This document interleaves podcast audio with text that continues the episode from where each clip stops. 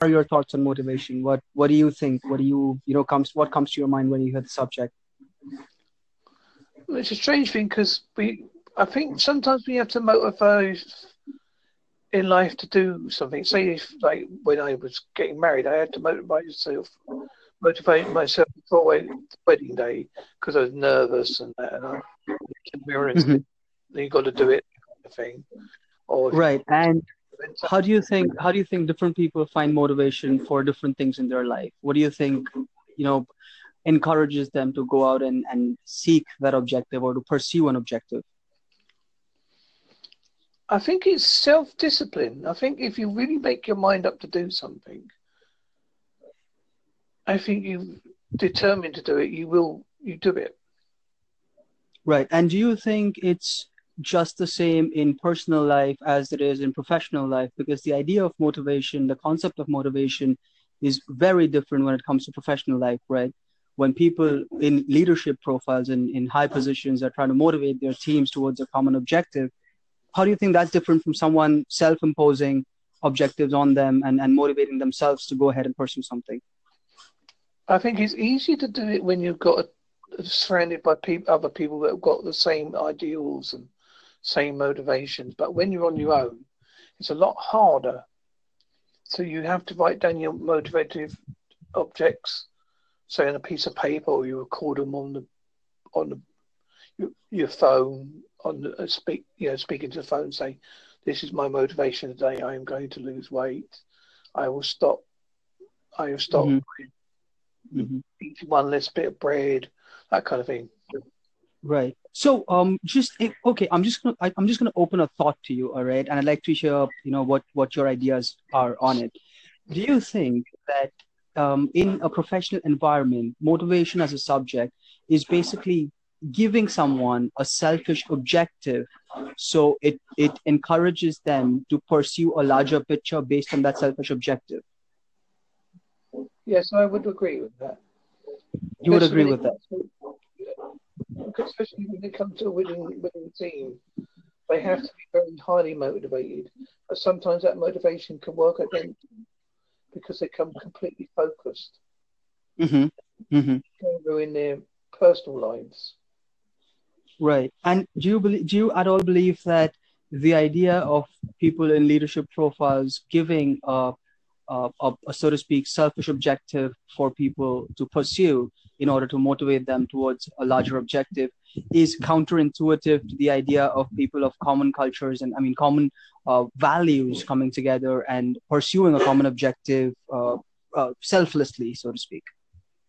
Yes, yeah, so I would imagine there is a good deal clash of cultures when it comes to that, because obviously certain people believe in different things, and it must be mm-hmm. hard to motivate them in different different ways.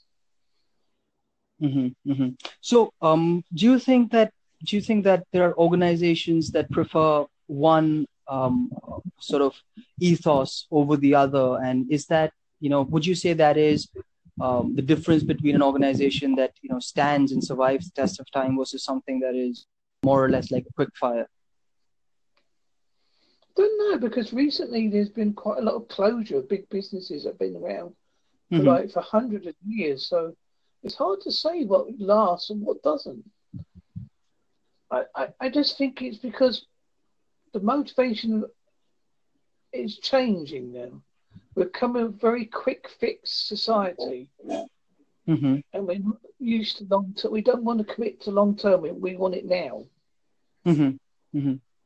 So would you say would you say instant gratification is one of the uh, sort of fundamentals of modern day functioning, whether it's it's personal or professional or, or any other setup. Yes, I'm afraid so. It does come in very much. I mean, if you're going to get paid thousands of pounds to be in a team and be at the top in the business, I think you'd be very, very highly motivated. And is that something that's scalable then? Is that something that, you know, will over a period of time, you know, so to speak, survive the test of time? No, I don't think so. Because you look at the, all these big teams that get oh, like top of the league or whatever they are now. You know, eventually they'll get a downfall. All, it all happens. It always happens. Mm-hmm. No matter how well, eventually you'll get a bad period, and then everybody starts slagging you off. And then the motivation you gave them in the first place looks silly.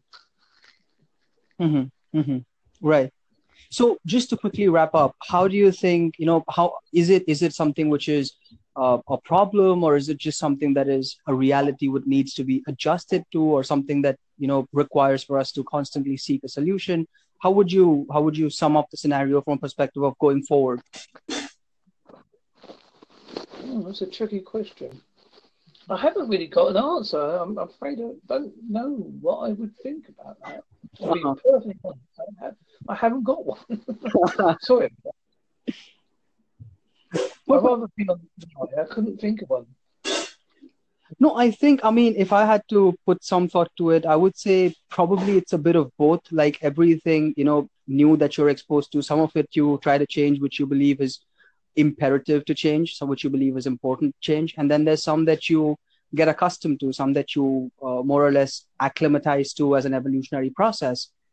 And I believe that is, you know, how we would be taking things forward in, in this regard as well, maybe. Hmm. I like that. Very thoughtful. What you've, you've come out with very convincing arguments. Perfect. So thank you so much, Mark. Thanks a lot. It was a pleasure talking to you. That's no problem. Thank you very much, sir. Bye.